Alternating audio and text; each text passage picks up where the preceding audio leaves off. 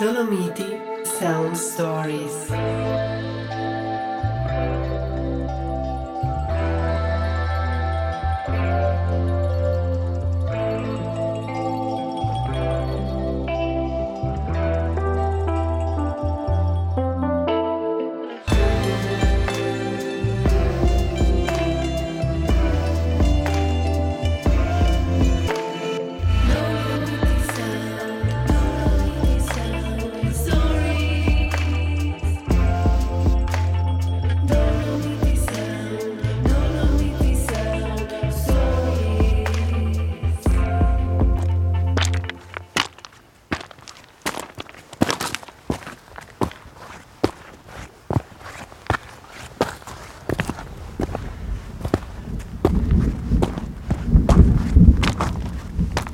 Proprio tempo da lupi oggi.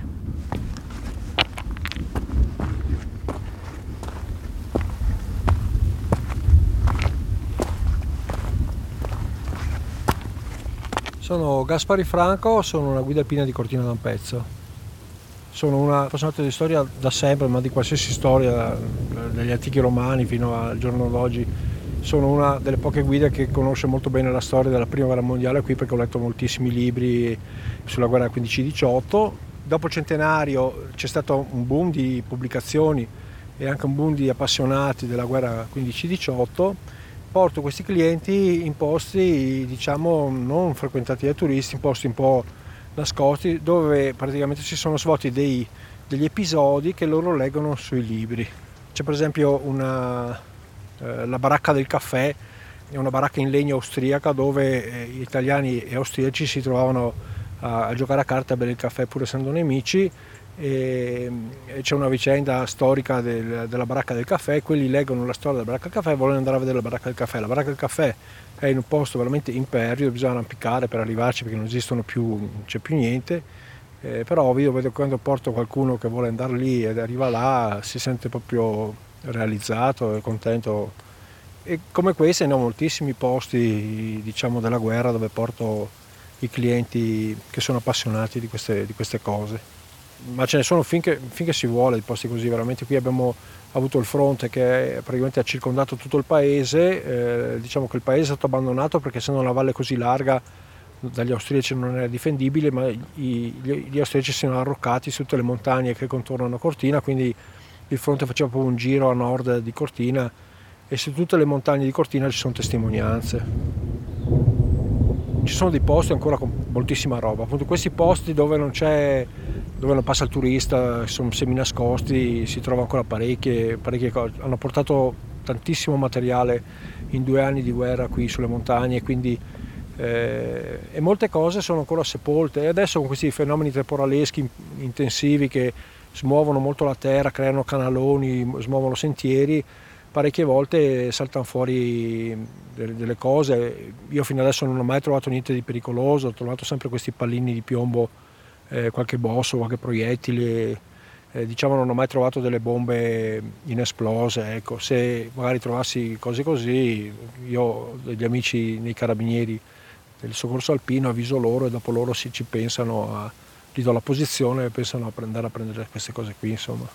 Piuttosto che una bomba preferirei eh, le cose dei, dei, soldati, quelle mi appassionano, i bottoni, per esempio ho trovato un, un kit eh, ago filo digitale per aggiustarsi la divisa anni fa, cioè sono cose emozionanti queste piuttosto che trovare una bomba, bomba ne ha sparate a milioni, le cose di vita del soldato insomma eh, sono più diciamo, calde, ecco, diciamo, sono meno fredde, meno...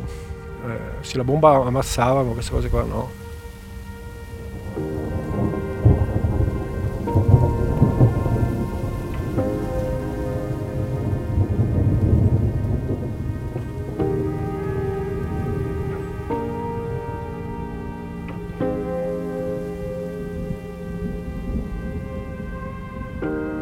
La terra ladina ha una grossa ferita che è quella della Grande Guerra. Il fronte passava proprio in questi luoghi e sono stati scenario di terribili combattimenti e della morte di tantissimi soldati. Tutte le famiglie di queste zone hanno nella propria storia gli eventi tragici della Grande Guerra e li hanno a loro volta tramandati eh, ai figli e ai nipoti e sono ancora vivi per quanto ormai siano passati più di cento anni. Queste terre sono particolarmente segnate anche per il fatto che la Grande Guerra ha significato per molti il passaggio all'Italia. Quindi dall'impero austro-ungarico, patria per tantissimo tempo, a uno Stato nuovo che è vero era a confine, era conosciuto. Ehm, in particolare a Cortina d'Ampezzo non si è mai parlato tedesco a dire la verità, la lingua era l'italiano o il ladino ampezzano, ma era comunque uno stato nemico per il quale eh, si era combattuto fino a poco prima. Eh, gli ampezzani arruolati a combattere erano fra le fila naturalmente dell'esercito austro-ungarico. Questa ferita quindi duplice della guerra in sé ma anche di questo passaggio a uno stato nuovo è forse superato per le generazioni come la mia, però è ancora molto sentito nel, nei cuori delle persone di una certa età.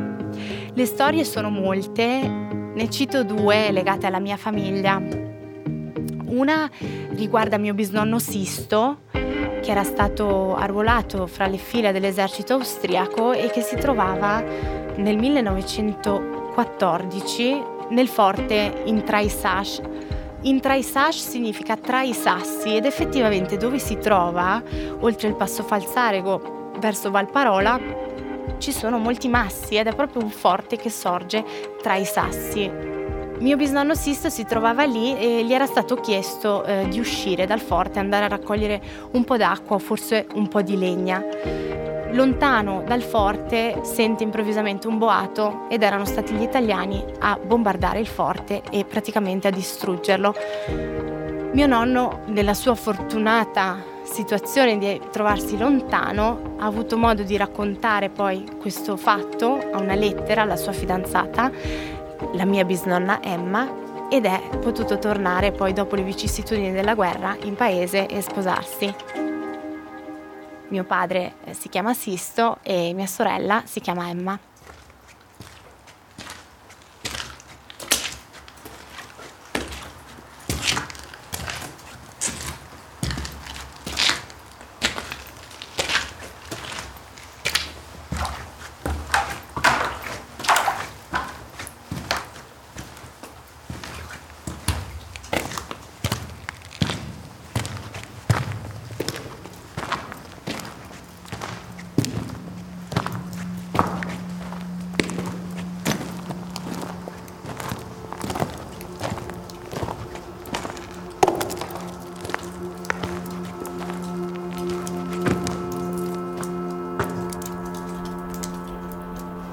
Siamo entrati dal cortile, che appunto era la, diciamo, la piazza d'armi, e eh, siamo entrati qua nei corridoi che portano appunto alle, alle camerate. Sono queste grandi stanze, queste enormi stanze che oggi non hanno i sopalchi perché tutto ciò che era amovibile è stato portato via dai recuperanti negli anni dopo la guerra. Quindi sono queste stanze enormi che poi vanno avanti e portano appunto a dei cunicoli, a delle gallerie lungo questa galleria qua alla fine ci sono queste colombaie, se vogliamo chiamarle così, che appunto eh, dovevano, ci sono queste nicchie che dovevano contenere diciamo, le bare diciamo, dei, dei, soldati, dei, dei, soldati morti, dei soldati caduti. Questo forte però diciamo, non venne mai utilizzato veramente, fu sgomberato nei, nei primi giorni della guerra diciamo, perché era già obsoleto e quindi non, probabilmente non avrebbe retto al tiro delle artiglierie pesanti italiane e, quindi venne utilizzato solamente come una specie di caposaldo di fanteria, insomma, ecco, ma senza mai essere intaccato veramente. Quindi qua diciamo di bare vere non ce ne sono mai state.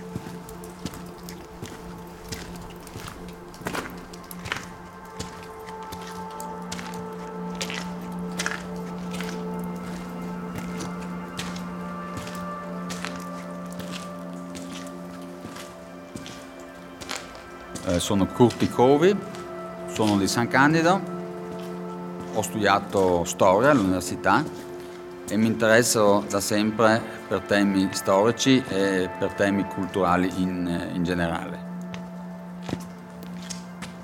Allora, siamo, siamo qua nella valle di Landro, siamo qua a 1400 metri di altitudine e proprio, ci troviamo nel luogo dove passava proprio la linea del Fonte più di 100 anni fa. Eh, siamo dentro il forte di Landro, eh, un ex forte austriaco che era un caposaldo appunto della linea del Fonte di allora.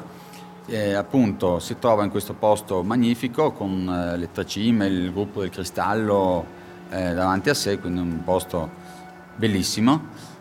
quindi sembra stranissimo che qua ci sia eh, stata anche la guerra, diciamo, ecco. Davanti a questo forte c'è un boschetto con, eh, con dei mucchi di pietre eh, che eh, appunto fino ai primi giorni della Grande Guerra invece era, un resort di lusso, oggi sarebbe un resort a 7 o 10 stelle. Era ehm, l'Hotel Pau, che era uno dei più moderni di tutte le Alpi, aveva un ufficio di posta, eh, aveva i telefoni nelle stanze, la corrente nelle stanze e questo prima della prima guerra mondiale, quindi prima del 1915.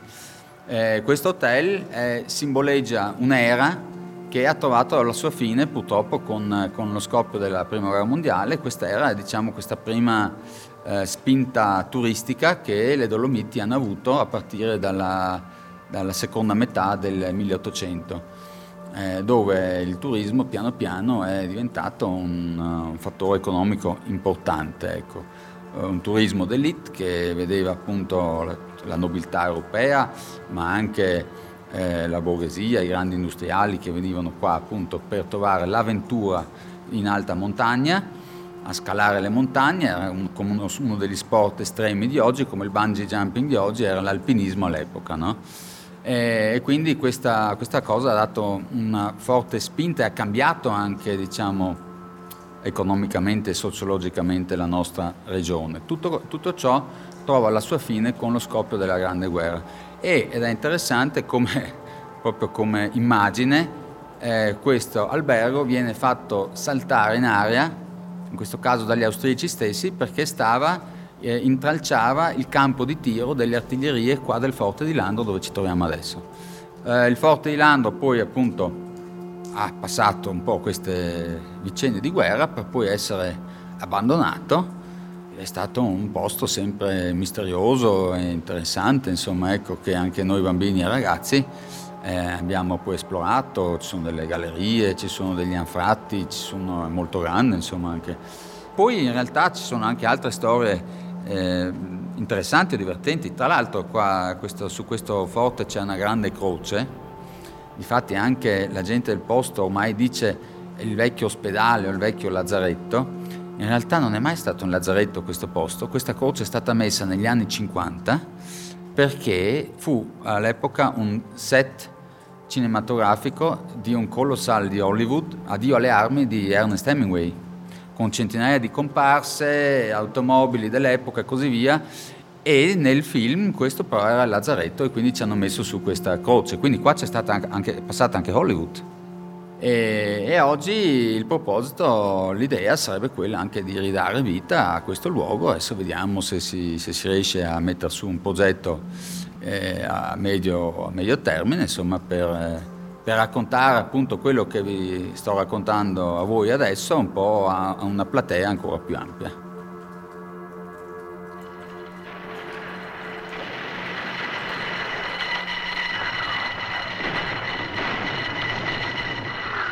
Mi scusi, capitano. Sono salito a dare un'occhiata. Le nostre linee sono qua sotto. Il nemico è su quell'altura davanti a noi.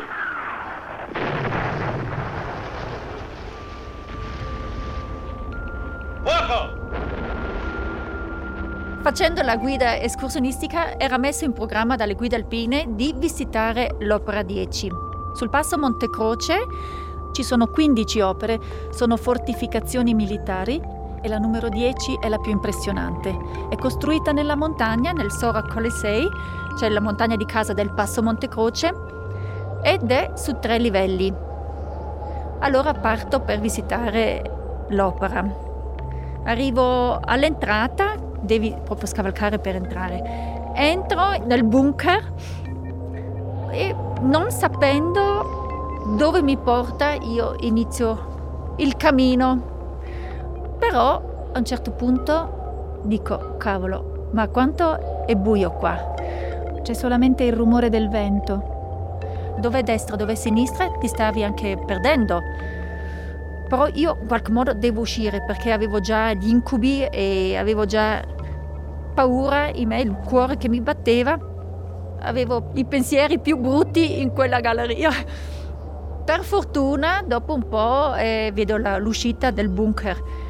E io cosa ho fatto? Io non sono tornata indietro, io sono uscita da lì perché ero terrorizzata. Ho fatto tutto il giro per recuperare lo zaino che aveva lasciato alle, all'entrata del bunker e ho detto ecco, mi è andata male, no? Perché alla fine non sono riuscita a vedere niente, avevo solo buio e paura. Secondo tentativo porto gli amici, venite con me, in compagnia si sta meglio. E quindi li ho portati su, tutti mi dicevano ma tu sei pazza a entrare da sola lì, eh, però era, era, proprio per forza dovevo farlo.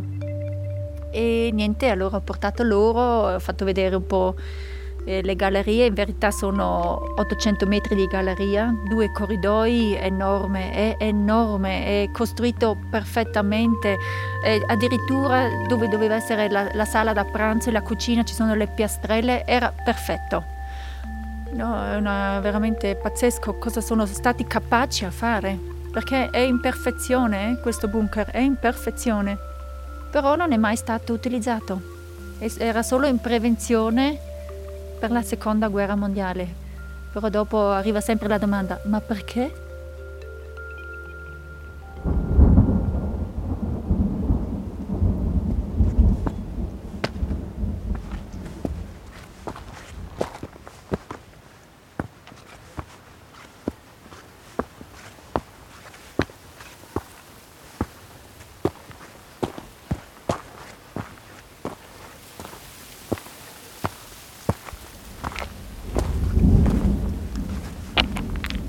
Quando ero ragazzino avevamo una banda di, di, recuperanti, andavamo in giro per le montagne a vedere di reperti, perché i, ragazzini, i ragazzi si appassionano a queste cose de, della guerra e così. Quindi ho girato moltissimo il territorio, mh, era una disperazione per i miei genitori, perché ogni tanto arrivavo a casa con cose pericolose, mio papà le buttava sempre in, in fiume, nel fiume che abbiamo qui vicino, eh, Felizzon eh, prima di 14 anni andavamo mh, su per le montagne, anche, cioè io son, pensandoci adesso veramente abbiamo rischiato perché andavamo in posti impervi, molto impervi, non avevamo nessun tipo di conoscenza alpinistica, quindi, quindi era una, una, vera avventura ecco, diciamo, a trovare queste gallerie, a trovare questi...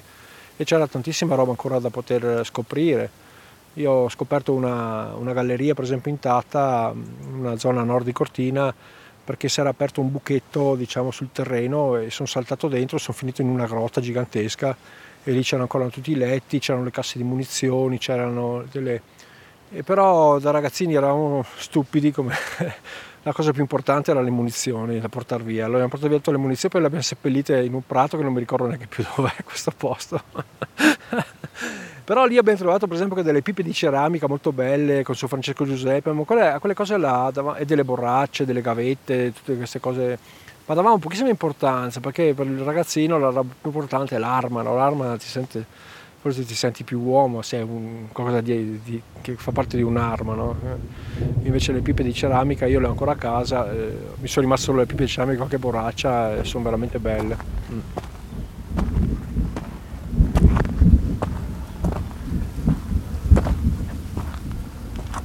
Avendo 60 anni adesso ho conosciuto dei reduci. Eh, mia nonna per esempio, lei era, aveva 14 anni nella prima guerra mondiale e lei con tantissime ragazzine di Cortina scriveva lettere ai soldati italiani perché erano tutti analfabeti e mia nonna scriveva lettere in cambio di roba da mangiare perché gli italiani erano pieni di roba da mangiare, erano il ben di Dio di roba, invece qui eh, morivano di fame eh, e quindi si, si facevano pagare con roba da mangiare. Mm. E mia nonna mi raccontava queste incongruenze di questi poveri soldati italiani che dicevano ah siamo venuti a liberarvi dai barbari. Allora mia nonna diceva ma se siete tutti analfabeti chi è il più barbaro? e poi questi, questi, poveri soldati italiani eh, gli dicevano che dietro il cristallo c'era Vienna, eh, c'era un'ignoranza eh, spora gente che spaventosa, spaventosa. Addirittura una volta mia nonna mi raccontò che un soldato italiano gli disse come si chiama il vostro papa che sta a Vienna? Allora mia nonna gli disse no, ma il nostro papa sta a Roma, no, a Roma c'è il nostro di papa, non il vostro, gli ho detto. Quindi immagina tu che lanza di, di, di, storie, ed era solamente cento anni fa, non è che si parla de, della preistoria. Eh, comunque sono storie veramente belle storie ma anche tristi, tanto tristi, sì. Mm. E quando sono venuti qua gli austriaci eh, sono tornati gli austriaci per un anno, perché qui gli italiani sono andati via nel, nel 17, novembre 17, sono scappati. E praticamente sono tornati gli austriaci e mio nonno che era un ragazzino è stato catturato dai carabinieri e portato in Italia perché se no se rimaneva qui gli austriaci gli avevano messo una divisa e se lo trovavano come nemico. Quindi tutti i ragazzi del 99-98 che erano qui che nel 15 erano troppo piccoli per fare i militari ed erano qui, nel 17 li hanno tutti quanti eh, eh, portati in Italia eh, a lavorare, mio nonno è stato a Novara in una fabbrica che faceva delle viti per gli aerei, a lavorare in questa fabbrica, è stato un anno e mezzo eh, in Italia come mm, profugo insomma. Le ragazze sono rimaste qua tutte e mia nonna mi diceva che quell'anno là è stato l'anno della fame per loro, perché l'esercito austriaco non aveva più da mangiare, non aveva più niente, perché l'embargo che gli avevano messo gli inglesi agli imperi centrali gli aveva ridotto la fame. Eh. La guerra è una vita per fame.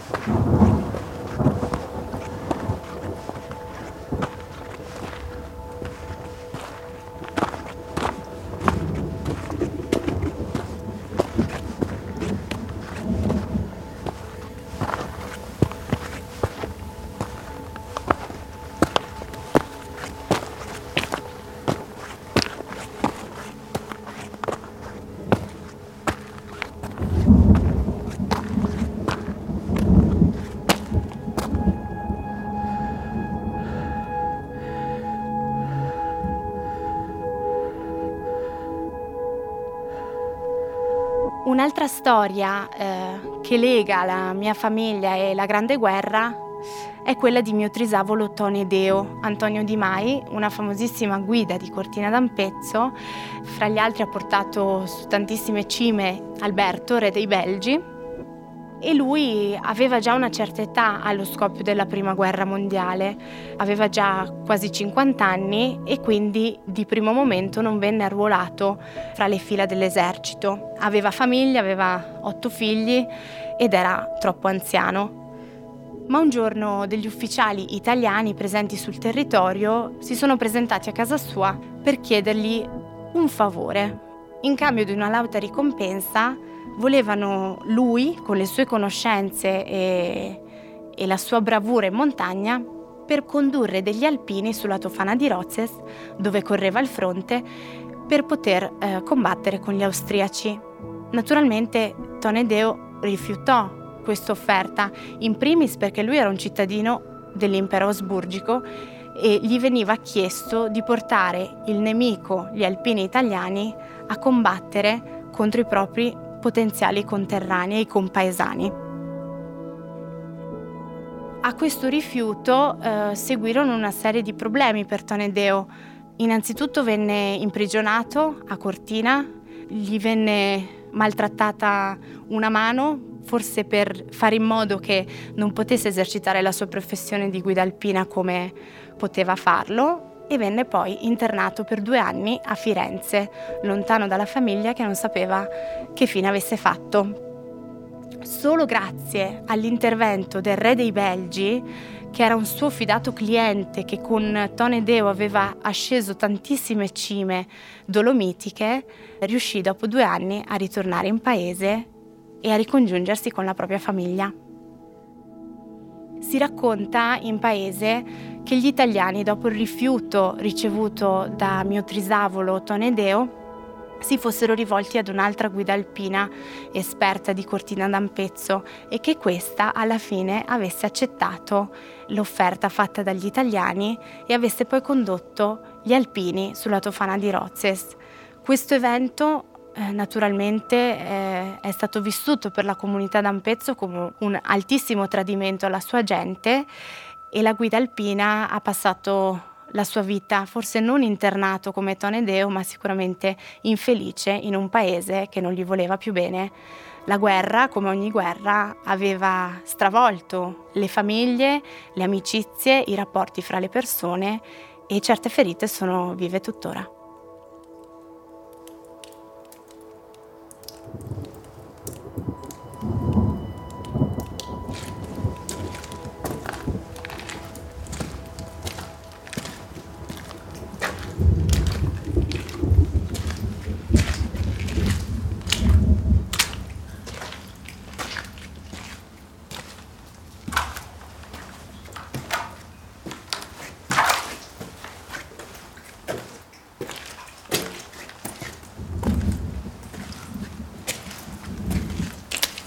Siamo al confine tra due culture, comunque in una zona di confine dove si parla il tedesco, si parla l'italiano.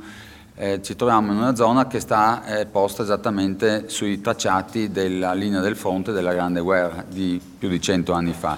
Quindi dove una volta si faceva la guerra ci si combatteva, oggi eh, si viene per eh, passare il tempo libero, per sciare e per fare le camminate in estate e questa è una, una cosa molto buona, quindi dove una volta si combatteva e si moriva, oggi si sta insieme e ci si incontra. Quindi il turismo di guerra, che è comunque un turismo culturale, visto ehm, o indirizzato in una maniera positiva, non può che aiutare a eh, rafforzare un po' questo spirito europeo che dovrebbe contraddistinguerci tutti.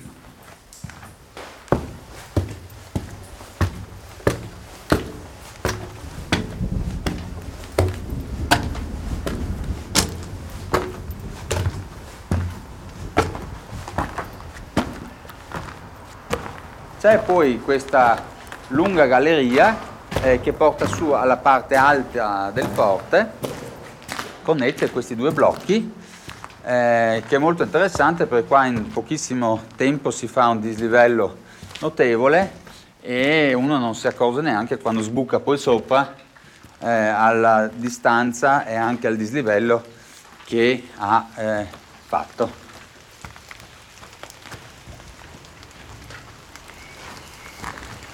Qui, qua su è stupenda veramente.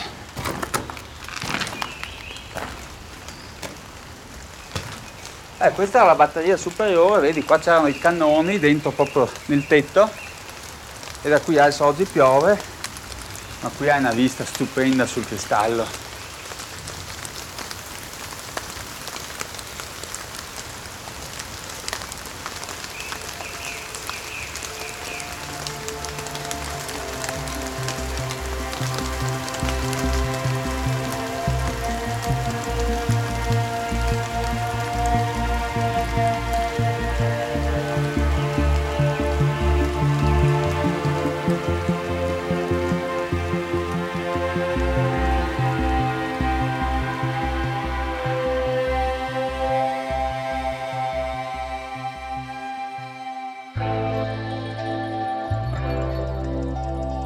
Dolomiti Sound Stories è una produzione voice per Dolomiti Superski.